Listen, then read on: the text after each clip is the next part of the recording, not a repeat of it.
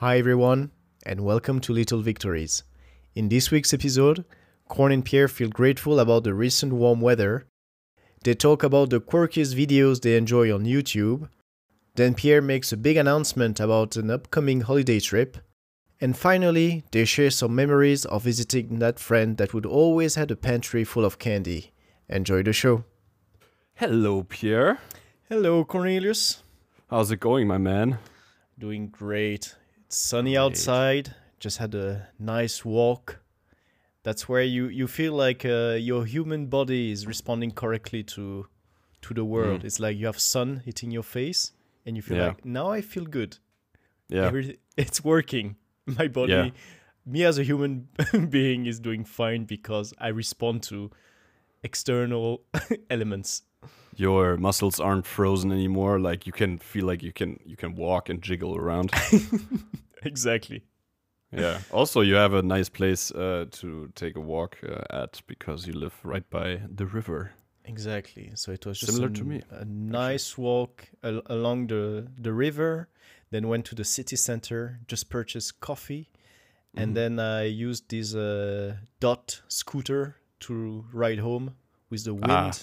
Fun in my face. A lot of fun. Just a lot of fun. Ah, great. Perfect way to start the weekend. Yeah, exactly. What about you? Well, I went outside too this morning. Went for a little run, also by the river, and it felt exactly the same way. It felt refreshing. I felt like I could run forever because it's just warm out again, and it's nice out. It's just the sun was just like a blanket, like a warm, nice blanket on me. It's amazing. Happens every year, but that first warm day is like seasons are underrated. Yes, like if you live in California, you just have summer the whole time. I feel like it's nice, but is it nice forever? Yeah, exactly. You have to go through the shit. To the November period. Through the suck. Yeah. And then now you just see like a ray of sunshine and you just feel it. Tomorrow I'm going to have a barbecue and this like just fills me with joy. Ah, perfect. Let me ask you something. Tell me. I want to know, and I'm going to explain after what I mean by this question. Is there a super quirky thing that is completely like outside of your normal life that you really enjoy? Let me give you an example. I have nothing to do with arts and crafts, really. Like crafting shit, I don't do it. Mm-hmm. I love watching Japanese woodblock printmaking. They take a piece of wood, they carve it out, they use it, they put color on it, they use it to print on paper, and they make pictures with it. And I enjoy watching it on YouTube so much, it calms me down. I don't know, that it's so out of the ordinary and has nothing to do with my life, but that's like one of the quirky things I really enjoy.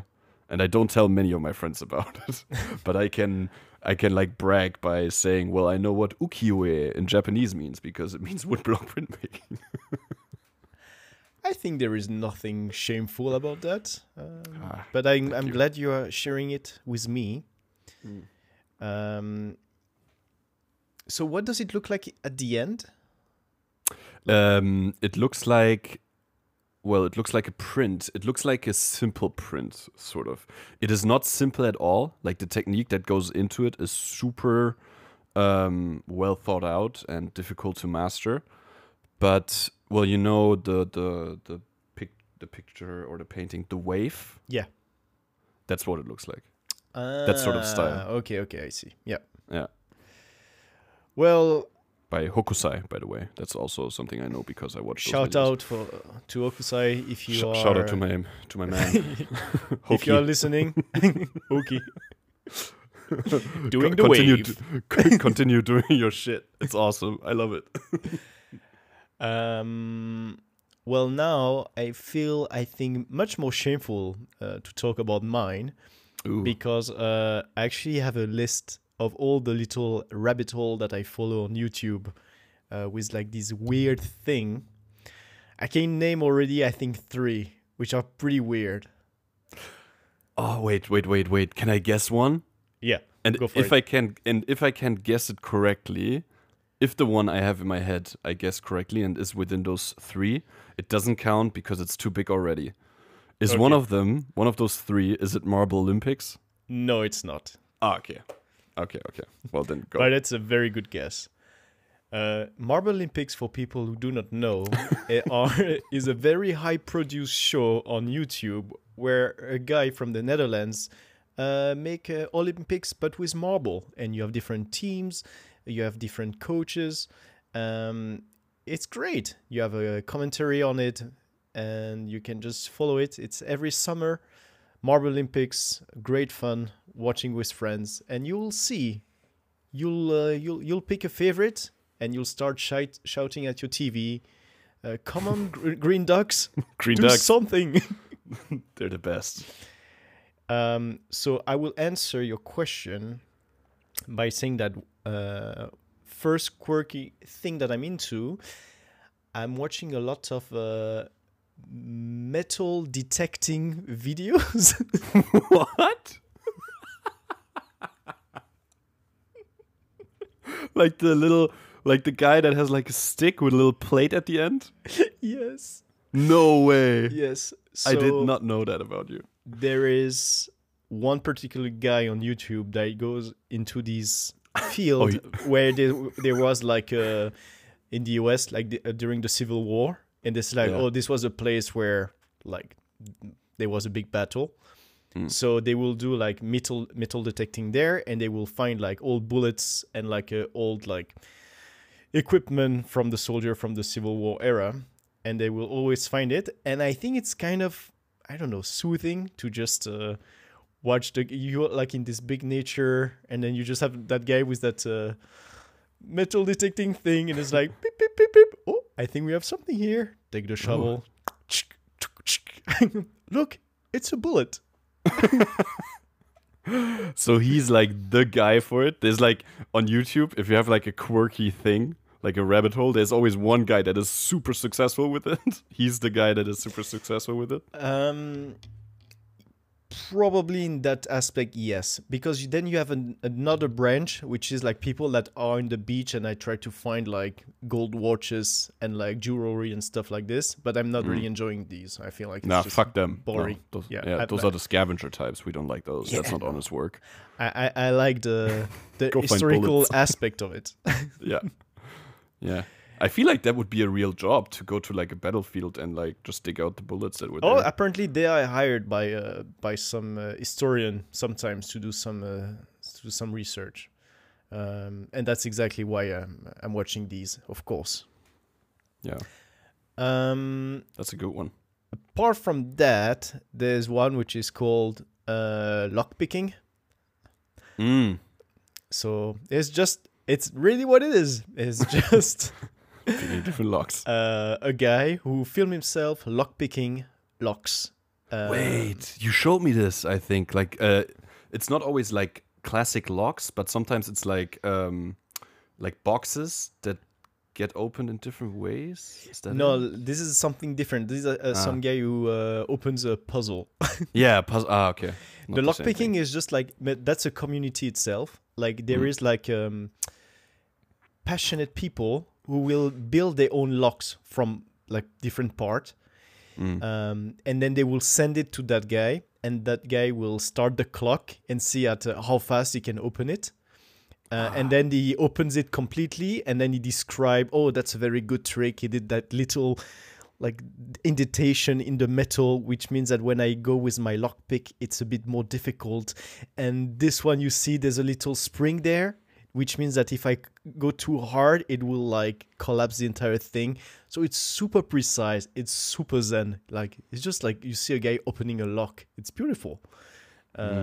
Huge community. Like we're talking like millions of views every single video.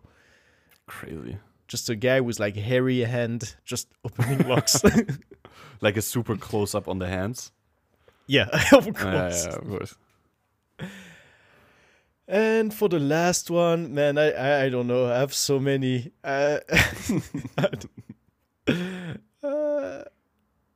Okay, this one, I think this is probably the one that I'm the least proud of.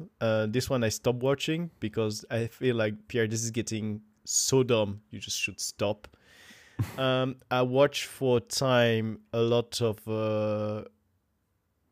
how would you call it in English? Like the machine, like the claw machine, you know, when you go to an arcade place, like people with the grappling hook that go down and take a little, I don't know, plush toy, something. Yeah.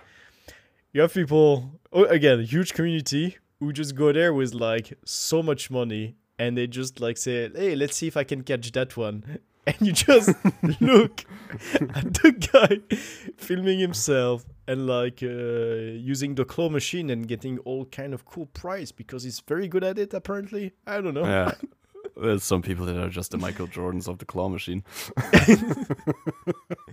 You can be expert at anything, folks. Just awesome. Have to find your little rabbit hole on YouTube. But I didn't know about those, man. I wanted to make, so before we did our fantastic Little Victories podcast, I had an idea where I would review all of these quirky thing on YouTube with this very specific community. And each week I would review one and say like, okay, like for today, we just discussed the claw machine videos. Yeah. And that's still a project in the making. Yeah, you can still do it. Yeah. Patent it. I said here. This is a... I'm going to steal the idea now. But then I would do it with like way less enthusiasm as you, because you really get hooked by those things. Yes, it's like a drug. Every time I see someone with a passion, I'm interested. Doesn't it make you sad how like teachers wasted our potential? Because like if they were just a little more engaging and super into their topic and subject, we would be too. Yes. Or is it only like lockpicking, like cool magician shit? No, I feel you can do it with anything, really. Yeah. Yeah, definitely. Ah, well. That's the magic of YouTube, but also it's a curse because you can just like spend days and say like, all right. It's your time. Yeah. I got a question. Are those all sound like very whispery? Like the guy searching calmly for metal, the guy picking locks very quietly in his little room. Are those very soothing voices also? Maybe there's a little ASMR in there. It's not really ASMR, but there's definitely not a lot of talking. For example, I'm also watching people who rent how do you call it sorry it's not a claim. Like they can go to the forest and then it's like a place where you can like officially start looking for gold, gold mine. Yeah, gold mining. And they just like say, okay, I have this 100 square meter place where I'm officially allowed to look for gold. Oh. And there's like people who just like, there's a guy on YouTube who just like, he doesn't speak at all, like almost nothing. And it's just him like camping, making coffee, looking for gold, and repeat for like 3 weeks. And it's amazing. And then you can see like he's literally finding gold. So it's interesting to watch. Yeah. He's just like camping outside. And it's like, he doesn't talk to the camera when he like finds gold. Sometimes he's just like, he do some kind of narration over it. So he's not saying like, "Ooh, look at that gold." No, he's not saying that. But it's he's more not like, a leprechaun. It's more like, you know, when I sit here in the dark and I look at the stars, I say to myself, tomorrow will be a good day to find gold. Oh. You can really feel it. That's a great philosophy, actually. Yeah. It's he makes a living out of it. Yeah. I have a lot of these. You know, I feel like all those videos, they all have like a very, not necessarily a simple task, but like a very simple objective. I was like, okay, find gold. Like go there, search for gold. Go there, search for bullet. Like find a bullet. Go there, pick lock and open lock. So like sometimes it's nice to have a simple objective where you don't have to like spin intricate shit around, where it's just like, all right, once I opened this lock, the task is done and it's success. Exactly. There's something about it. Oh yeah, like especially the lock picking one is really the perfect example. Like, there's literally something closed. Yeah. And then once it's open, it's done. Nothing to do anymore. And I think you told me about that documentary about the sushi thing, like Dreaming of Sushi. Jiro Dreams of Sushi. Yes, and I think in that documentary, I didn't watch the full thing, but it said like there's something magical about that simple, the same task every day, but in everything that you do, you put your full energy and passion into it. Even if at the end of the day, it's just like cutting fish and making sushi out of it.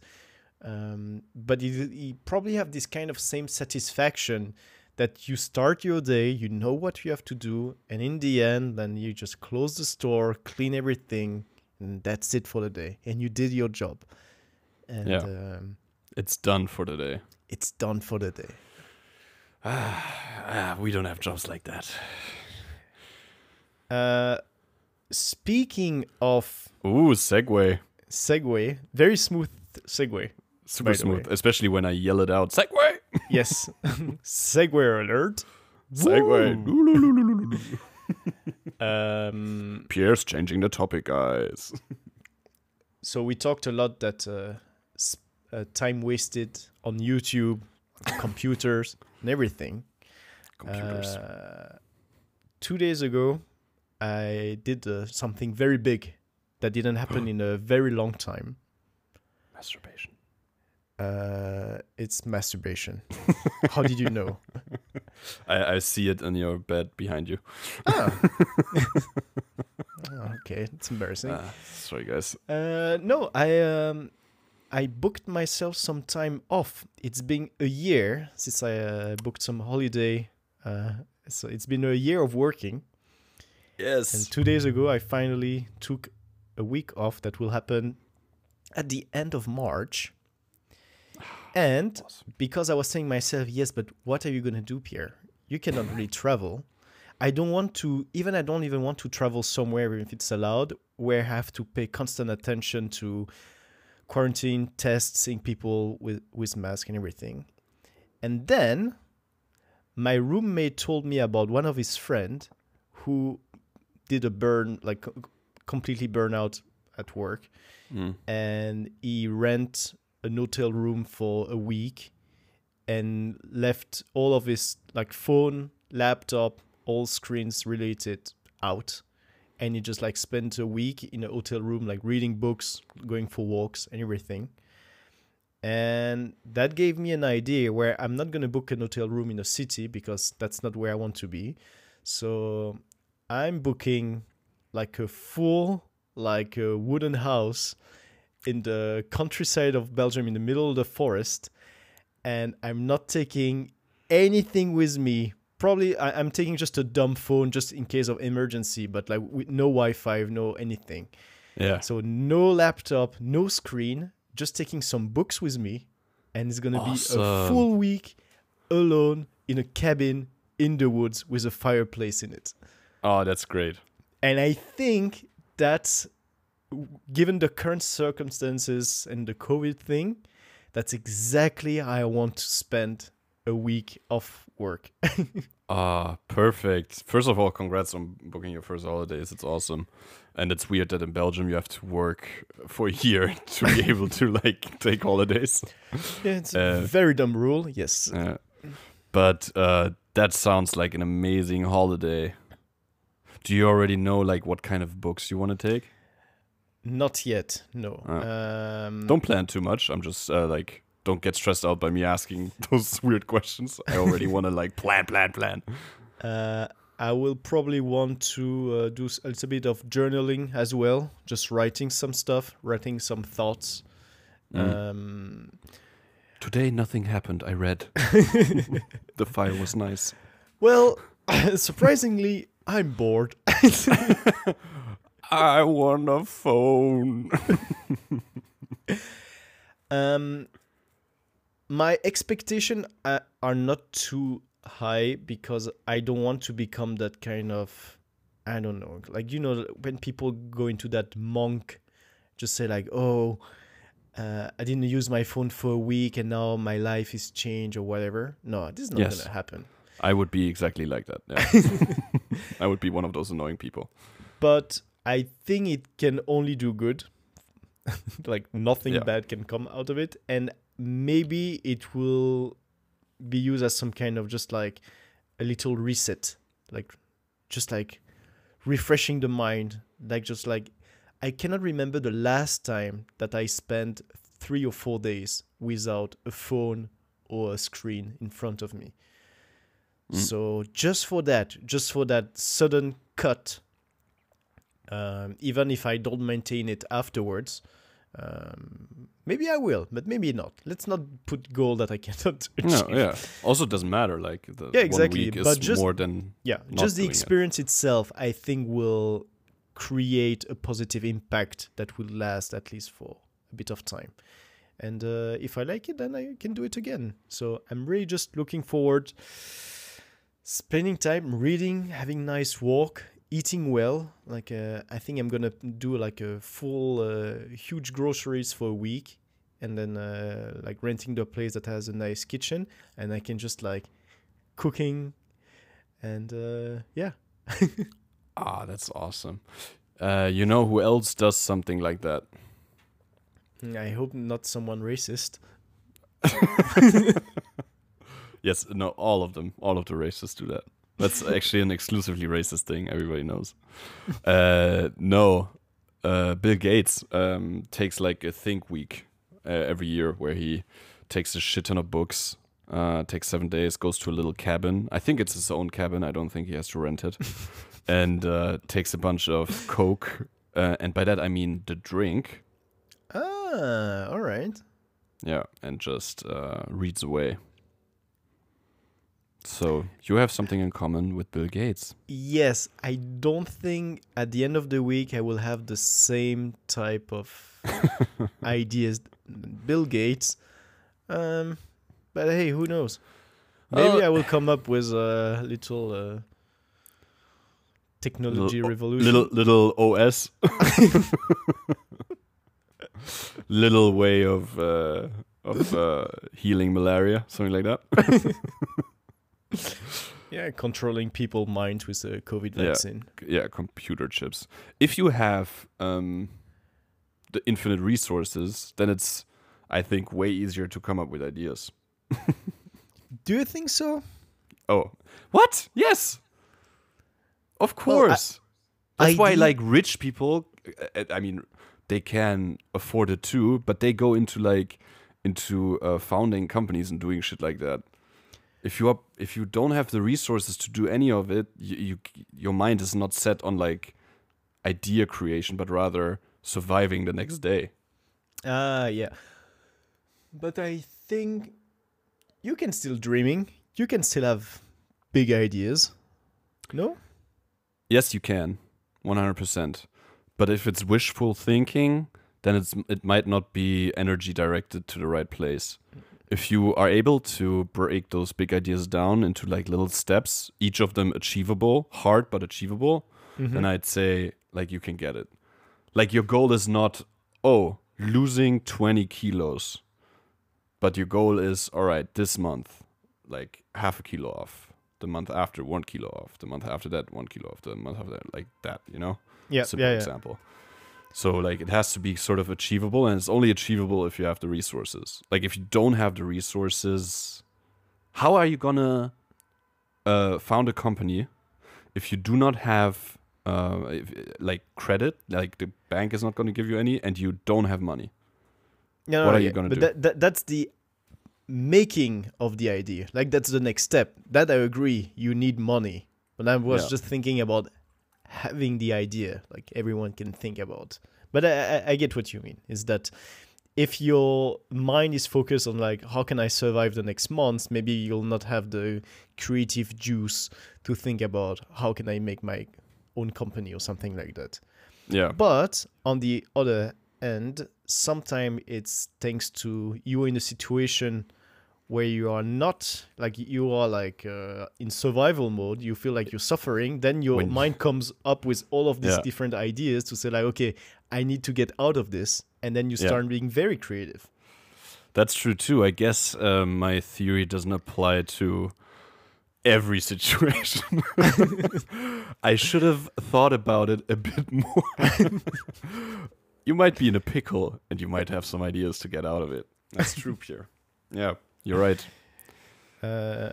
We can even say that sometimes it's the greatest ideas were made by people who were desperate and said like, okay, I have to find something.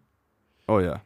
Like the guy that Aaron Ralston, who was stuck his arm under a big rock and had to just cut off the arm.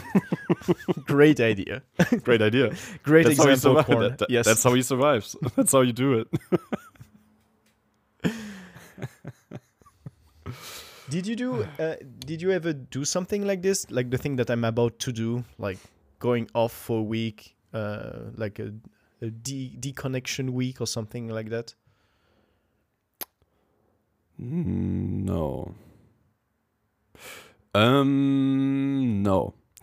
I did something I'd say that is sort of all right. I can only think of two times in my life when I did something similar. One time I went on a cruise with my parents, and back then cruise ships did not have internet. So like you had to pay €2 for 10 minutes of internet. So we didn't have internet basically. And that time I used to read, to exercise, and eat. That's all you do. Like eat is what you do on a cruise ship.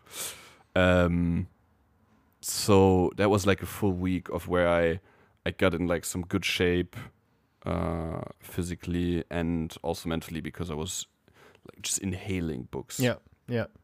So that is sort of similar, but that was just because like, I mean, I didn't choose to not be connected. That must be like amazing holidays where you take some time off and you are coming back with more energy, with like theater, and like all the good thing, like from just in general, it's the best combo. My dad was a bit pissed because on a cruise ship, like you pay for the food up front, right? Because it's all inclusive. Mm-hmm. And I was like on a strict diet. My dad was like, what the fuck, man? Like at home, you eat so much to get fat. And then like I paid for the food. And you don't eat it. I was you like, should have reminded him of something called the opportunity cost.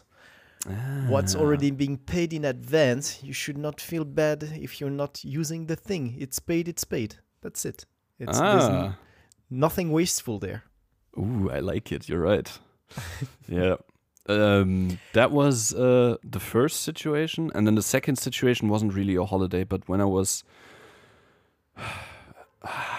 wasn't deconnected. I was disconnected from people, but not from like my device. But what I did was when I finished my job in Paris, I was still 1 month in Paris, and it was July. August. It was when July. Everyone goes away of the city. Yeah, it was August, so there was not a lot of people there. And I went to every museum because I was motivated to do it. So I didn't read, right? Yeah, but nice. I looked at paintings and I walked through the whole city. I did like probably like 15K a day, just walking, no stress. When I wanted a coffee, I got a coffee, sat down on a bench, and I listened to music. So I did have my device, but I listened to music basically the whole time. And I didn't talk to anyone. So that was something similar. I kind of like that. Yeah, that was a good time. And then my recent holiday when I went to Italy, I had my phone with me, and my girlfriend actually complained about how much I spent time on my phone. So not really. Isn't it crazy? We know how bad it is, Like, we know it's not doing any good. And yeah, and we are so proud when we're not on it. Yeah. Well, it's right. It's FOMO, right? You're afraid to miss out.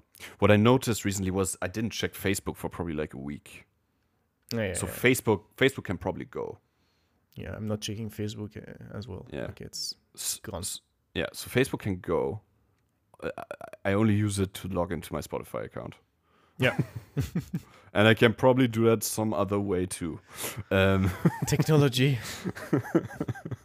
And Instagram, though, is a problem because I subscribe to people that post a lot of pretty pictures, man.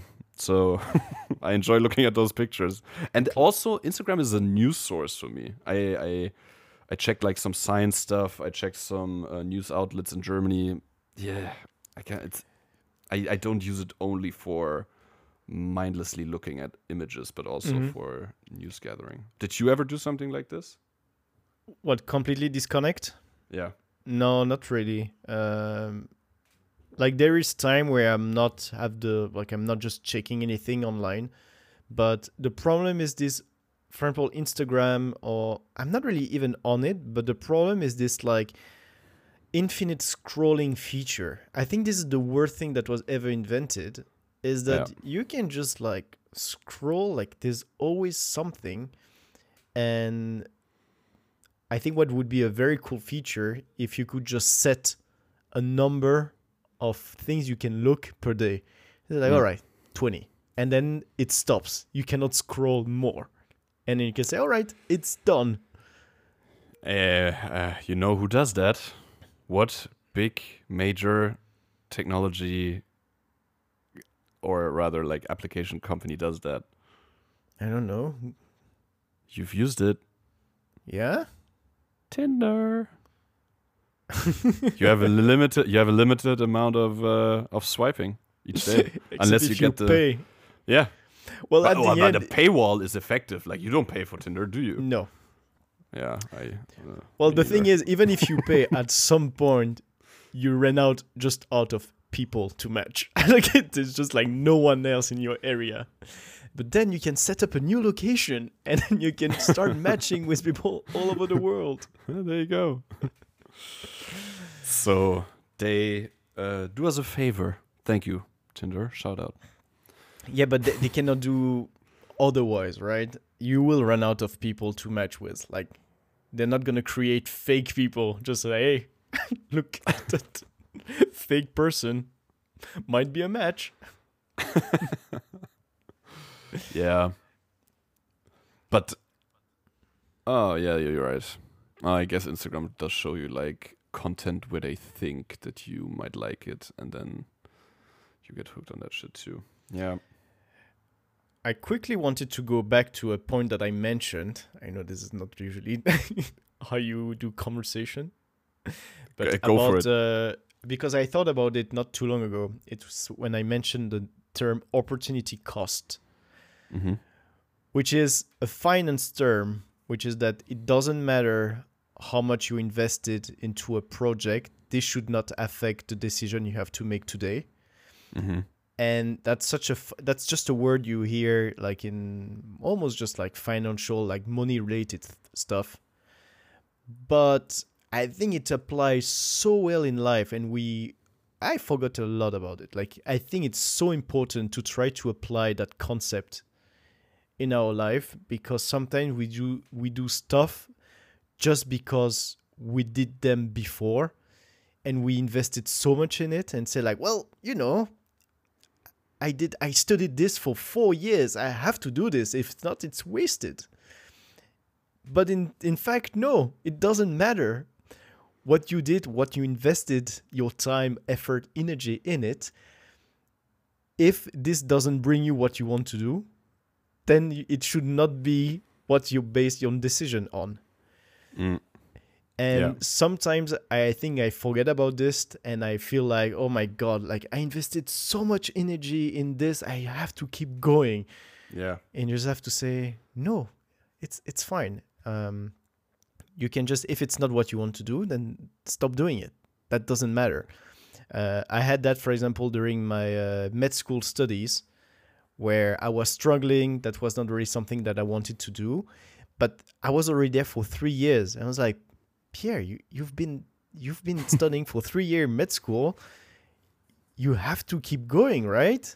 Because if not, it's been already 3 years. But the fact is, no, don't want to become a doctor. These studies are clearly not for me. I can just stop it and do something else that I prefer. That doesn't... in those 3 years, it's just bullshit. You might have ended up killing people, man. You're like, I don't know about this disease. Yeah, I did a service for humanity. Yeah. Is that your way of saying you want to leave your job and be a full-time gold miner? No, I think I would prefer to become a baker YouTuber. Man, the bakery idea is still open, of course, yeah. Yeah, I want to become a big baker. Big baker? Big. That would be my... your wrestling name. Yeah, or rapper name. Big baker. Like I jumped on the ring with big loaf of breads. Just like he's got the buns. Baguette smash. Yes, my only wrestling reference is Hulk Hogan. Just a little bit dated, but that's fine. Everybody's still gonna know. Yeah, I think there's another this opportunity cost is the economics term, but there is something in finance where you hold on to to shares that have been falling in value because you already invested too much in them, mm-hmm. even though it would be better to just let them go. What is it called? That's all. Is it? It's not called opportunity cost because opportunity cost is the benefit you get from that you miss from not investing in something. Yeah, but there's like the other way around. Like you hold on to losers. No. I know what you mean. I don't remember the term. Yeah, me neither. But that's exactly it. Yes. Good thing we didn't study this for 4 years. Doesn't matter. Opportunity cost. What is that term? I don't know.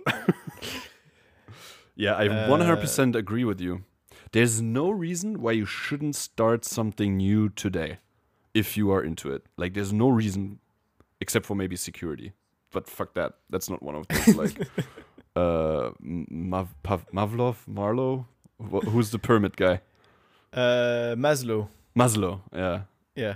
The pyramid guy. Well, there's two pyramid guys. There's Ponzi and Maslow. One is good, one is bad. One is in jail. There's also Cleopatra. Yeah, everything is a pyramid. You can just symbolize everything with a pyramid. Start all your PowerPoint presentation with a nice pyramid representation. And you will ace it. Always will.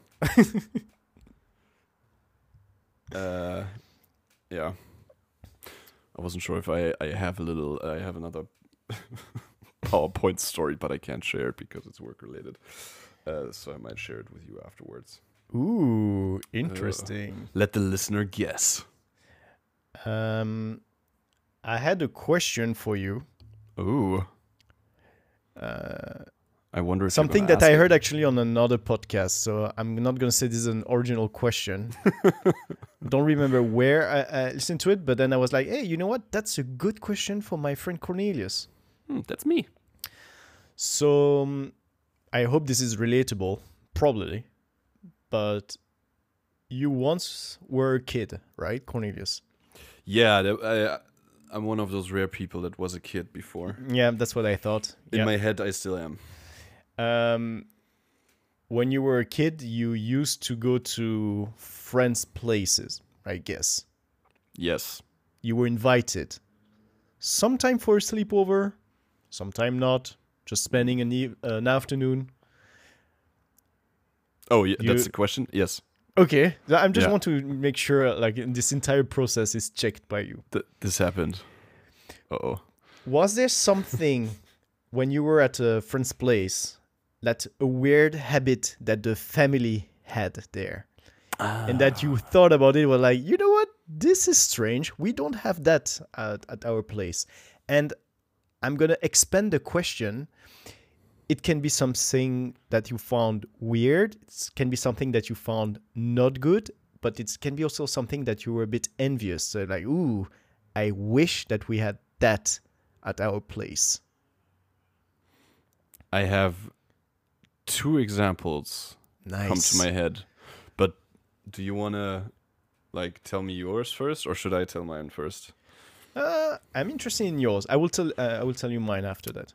All right, I have a positive and a negative one, and I'm going to start with the negative because it's quicker. I used to go to a friend's place, and you have to imagine it's like paradise for a kid. Like they had a basement with a like all carpet laid out, a lot of pillows, a big TV, like Nerf guns, you know, football inside. You know, you could just crazy rich people. Like you could do crazy shit there. So that was awesome. But my friend used to fight with his mother all the time and loudly, like yelling, screaming, even when I was there. Holy shit! Super bad. Hated it. I was always there. I was just like standing somewhere. I was like, just have to wait until it's over. Okay. Oh. Cool. So that was super weird. Did you tell your parents after that when you would come home? I would be freaked out, man. I would be traumatized. I would be like, Mom, they're fighting all the time. I don't know. Like, what's going on? Like now, interestingly enough, they have a great connection, those two. Like the mother and the son. Great connection. Like now they do everything together. And I'm like, what the fuck happened? Like what happened in between? How was this kid like so like apparently so annoying to his mom and now not anymore. So so that was weird because in my house, like with my parents, not a lot of yelling. Like when you fucked up, you knew because my mom would like take us aside and just like be like explain why it was bad what we did. That's good parenting. Yeah. Yeah, sure. So that's the negative example. So I did not miss that at my place. I was like, oh my gosh, so nice. It's quiet. But then I have a positive example that I liked at other places. And it's quite the opposite of being quiet, actually. There's a little theme here. So once I hated the noise and now I'm going to love the noise. At my family's dinner table, we would be four boys. And like if you didn't eat, like if you weren't quick, the food would be gone. Like everyone was like a fucking hyena and just eat, right? Wait, just before you continue, I'm going to in my head the image that I have right now is you with all your siblings and your parents at the table and a huge steak piece of meat and you all have like you're biting each end of it. Yeah. That's all how right, it continue. Was that's how it was. And you know so we would all be super quiet when eating because we were all busy like getting our cut. We were all like oh shit, where are we? So at our dinner table there's not a lot of talking. Like my dad doesn't talk much during dinner. My mom sometimes like tries and asks questions, but my brothers don't go into it. I'm now like I thought about this scenario and reflected on it so much that now I'm trying to keep up a conversation when my mom starts it, but it's quiet at our dinner table. I love kind of like loud dinner tables where like everybody's sharing and jokes are being made. And you joke about inappropriate stuff and you eat a lot and like you eat like you at one point when even though my brothers and I we fought over the food, my mom would be like, all right, if you don't share equally, there's going to be trouble. So if you took like another like a refill, like another spoon, there would be a comment like watch look out for your brothers, right? Like they didn't have as much as you did the first plate, like check yourself. I imagine seeing you frozen mid-air with a spoonful of mashed potatoes. just like dripping down. Yeah. That's exactly how it was. And you know, you get super pissed off. And now, I mean, you've been to my parents' place when they cook. Now my parents completely overdo it when there's like, when people are over, there's too much food. So no one can complain ever. But back then, obviously, it wasn't like that every day. So we had to like share, and there would always be a comment. But I went to this other family when I was around like 13, 14, 15. I had a friend, and at their family table, there would be laughter. They would talk during dinner. Like everybody would like give you more food. So like, okay, it has to go. Eat it all. And I was like, oh yes, fuck yeah. I was in heaven just eating a lot. And this I loved. And I always remember, I'm always gonna remember this one joke. At my parents' place, there's not gonna be a lot of like inappropriate jokes. But like when you stand up from the dinner table, you have to tell my parents what you're gonna like. Why are you going? Why are you leaving? So if you had to go use the restroom, you'd be like, "I'm gonna use the restroom," and my parents would be like, "All right," like they now know like you can't just stand up and leave and do your own thing, but you have to tell them. So I had the habit of always telling. At like even at friends' places, if I had to get up, I was like, I have to use the restroom. So at that family's place, we were eating, and I was just like, all right, I gotta use the restroom. And like my friend's sister was just like, all right, have fun, bring me some. Like a super simple joke. I was so stunned, shocked, and like laughing my ass off at the same time, because I was like, oh my, you can joke about inappropriate stuff during dinner? So cute. Yeah. And you don't have to tell people when you use the restroom? What is happening? So this is certainly like something I loved. So as you can tell, I spent a lot of time there. I really enjoyed it. Nice. Are you still in contact? Still in touch? Not at all. No. Gone. Yeah. Oh, well, thanks for the memory says. Thanks for bringing me down now. I should talk to him.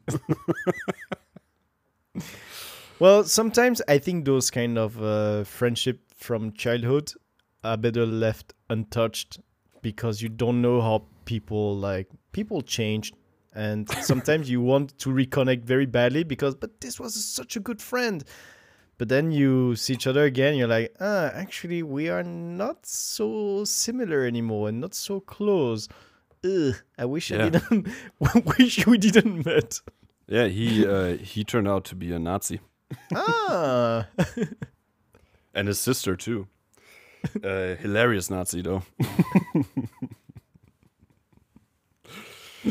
You don't see them too often. No, I try to stay away actually. What about you? I have a couple. I will start with the weird habit, which is probably the weirdest thing. Doesn't sound much, but as a kid, that was always like surprising. I had a friend who lived very close by. He might listen to that podcast, but I'm sure he will not. Shout out. He will not mind sharing weirdness of his family. Well, we'll see about that. Oops. We used to play. We had like a little computer room. He had a little computer room. Like a tiny room. Like with just two computers inside, and the door could be shut, and there was like a very small window. And you know, when you're like 10 or 12, that's the only thing we were doing, like playing computer games. Of course. And his dad was this kind of very strict, but like man who was like worrying a lot about little things that you would not think it's very worrying. Mm-hmm. And when I was there, and I guess even when I was not there, he had one mission, was that to be sure that his son was hydrated. So every 35 minutes, we would see the door open, his head coming in the room, and say like, did you drink? And it was always formulated as a question, not like, you should drink. No, it was always like, did you drink? So we had like this super tall glass of water that he would just refill, and we would drink the whole thing. And then like 1 hour later, he will show up like, did you drink? So strange. I'm sorry for the people that cannot see Pierre miming this out. It's hilarious. And that was, I think, very weird habit. That man was extremely strange. Was he hydrated? He was super hydrated. One time they installed at their house like new. What's the English term for like the thing just under the window, like the resting like thing. Yeah, it's just like a rest. This flat surface under just like the window. A window rest, I'm going to call it. The window rester, of course. They had new ones. Marble, whatever. Ooh. And I noticed them, and I said, like, you know what, Pierre? You're a nice kid. You're going to say, this looked very nice. So what I did is I used my right hand. I did a little... knock? A little swish on it. I said, like, ooh, that's nice. I turn over to my friend who was white, just like so scared. And he told me like, don't tell this to my dad. And he looked like he was going to die. And then what I learned after it, that was like a non-treated one, which means that the grease from the oil from the pores of your finger could enter the stone and leaves very, I don't know, tiny mark. I don't know. And I just... And apparently the father was extremely strict about this. Like, you do not touch that stone. And the first thing I did entering the house was like, woo, that's nice. First of all, that's adorable. Second, was it a permanent state, or did they treat the stone like at one point? No.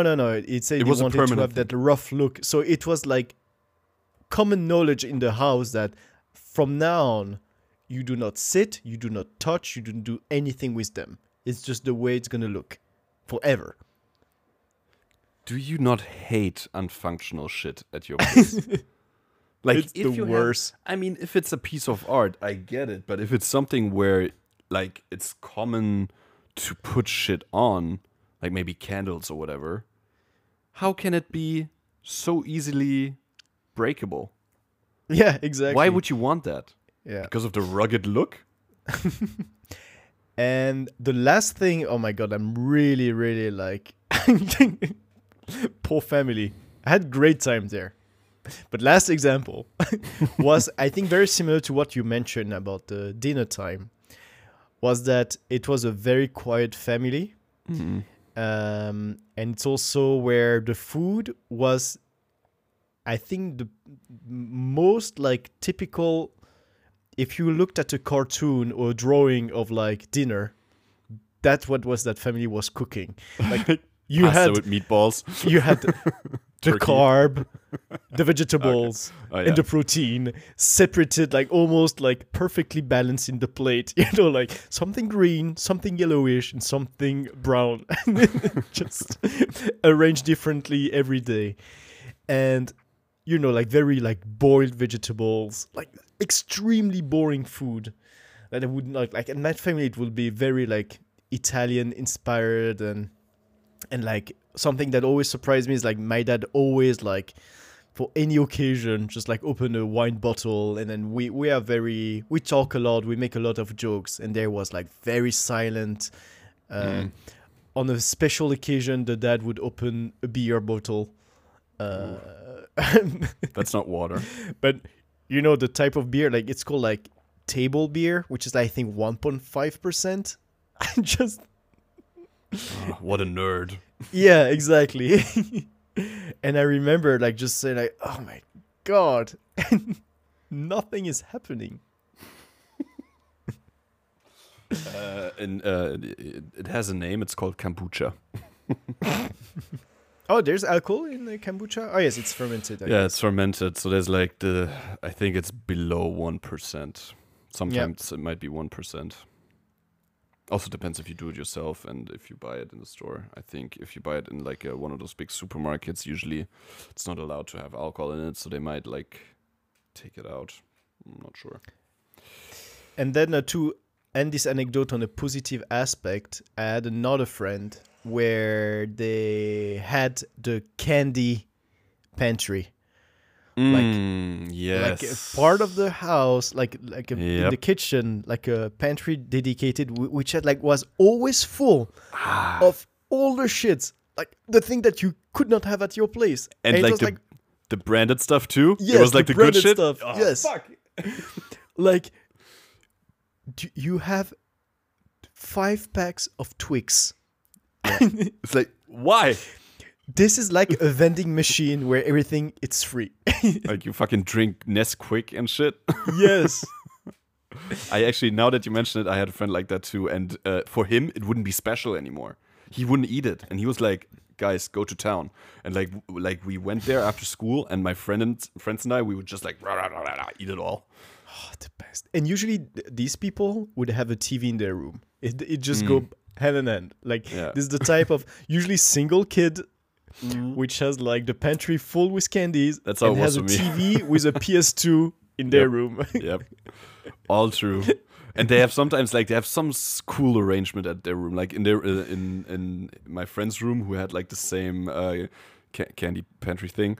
He had like a little mezzanine in his room where he slept, so he had like his own fucking like cave, and I was like.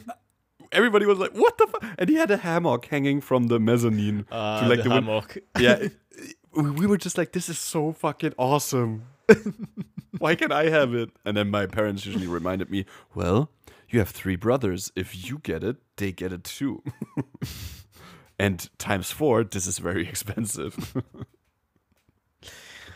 So you were living in a communism era at your... fuck this shit. Oh man, yeah, the candy pantry with the branded foods. That's a good one. So my friend Cornelius, we are already at the 1 hour time mark. Already? Yes. Fuck's sake, time flies. Let me check if I have. Oh, very quick thing.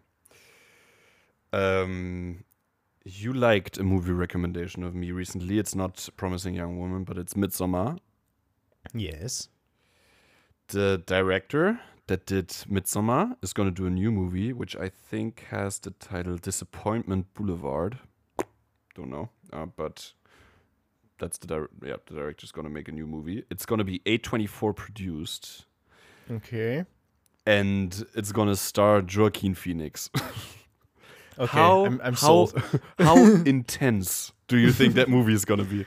Is it going to be the most intense shit you've ever seen? Like, Joker was made by the Hangover guy. Like, if Joaquin Phoenix brings in the tension in that movie, like, what is going to... Imagine Joaquin Phoenix as the Midsummer Girl. Insane. And it has the word disappointment already in the title. Oh, so shit. Emotion will go low.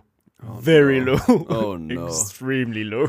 He might kill himself like on camera just for method. Oh my god, I just looking, I can just imagine his eyes right now. Just like pure desperation, pure sadness. Ay. Oh wow. We'll have to watch that movie together. I'm so psyched for it. Yes. Old hands, yeah. I had a super quick movie thoughts because I rewatched a movie that we watched together, movie that I saw 10 times already. Mm-hmm. But yesterday I had a new thought about it that I didn't have before because I love that movie so much that I have new thoughts about it all the time. It's from movie director John Carpenter, The Thing, from 1987, horror-ish movie, quite graphical, but... pure delight with our friend Kurt Russell. Yeah. And there is a scene you probably remember where there's a guy who seems to be not feeling very well, and at some point he just like lay down on the table. And of course it's a movie with alien and stuff like this, and so of course the alien inside him, and so people think he has a heart attack, and so they take the defibrillator, and as when he's about to put the defibrillator on him, the hands go through the body. Yep. And there's actually a mouth opening in the belly with like thieves and stuff, and that just like rips the arms of the guy performing the CPR defibrillator scene. Fuck's sake, man. So that scene is extremely impactful, of course. I remember it well. But then I thought, okay, it's already genius. But then I thought more about it after that, and I said, like, this is actually extremely genius. Like, this is the smartest scene because that movie is very similar to another one, which is Alien. You know, bunch of people isolated. There's one alien taking down the crew, like, one by one. Yeah. At some point in Alien, you have someone feeling unwell that lay down on the table, and what will happen is the famous chest burst. The alien just come outside of the guy. So everyone watching, I don't know, 7-8 years later, The Thing, find all of those similar elements. You know, you have even the flamethrower thing that is used to like fight the alien. Yeah. So it's all similar. So of course, when you see that people at some point, that guy at some point feeling unwell, laying down on the table, in your head, you think, oh, the alien is coming out of him. So your mind is already prepared for something like this. Yeah. The genius is that it's not coming out. Yeah. It's the guy going in. And then for half of your second, your brain is completely frozen because you're like, oh, I was sure the alien is going to come out of the guy, but instead it's his full body opening up and eating out the arms of that poor doctor.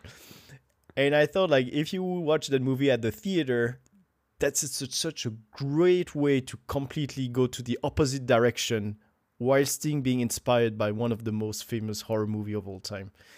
And that, I think, was like pure genius stuff in filmmaking. It's quite literally going the opposite direction. Yeah. That's a very nice thought. Yeah. That's a good thought, man. Yeah. How much do you think about that movie? I try Once not to think about it too much. The blood scene with the fire. Is it? Yeah, it's awesome. Awesome movie. So many things. Yeah. And on that note. Yeah, let's maybe this time we will not run up until 1 hour and 20 minutes or so. No. Just let's keep it short and packed full of good stuff. Yeah. I agree. Sometimes episodes can be 8 minutes shorter than they usually are. Yeah, don't complain. It's free. Yeah, exactly. We hit the hour mark. Spotify is paying us. We're good. Yes. Did you receive the big check? That check. So much money. Who would have thought that podcast, like making money with podcasts, is so easy? It prints money. And all those ads we subliminally put in here, like yes, we're getting paid by the director of The Thing to talk about The Thing. Like the Mr. Nacho, who created the nachos, pays me to talk about nachos once an episode. And when we'll go video, you can find all of these elements everywhere. Right. Just like, time to eat some tasty nachos. Hey, Korn, is that mayonnaise behind you? Yes, Pierre, it is. It is actually Hellmann's vegan mayonnaise. Bing. All right, enough silliness. All right. Cornelius, my friends, it was, as always, a great pleasure. Oh, yes. My pleasure as well. See you next time. Have a nice day, my friend. Bye, everyone. Bye-bye.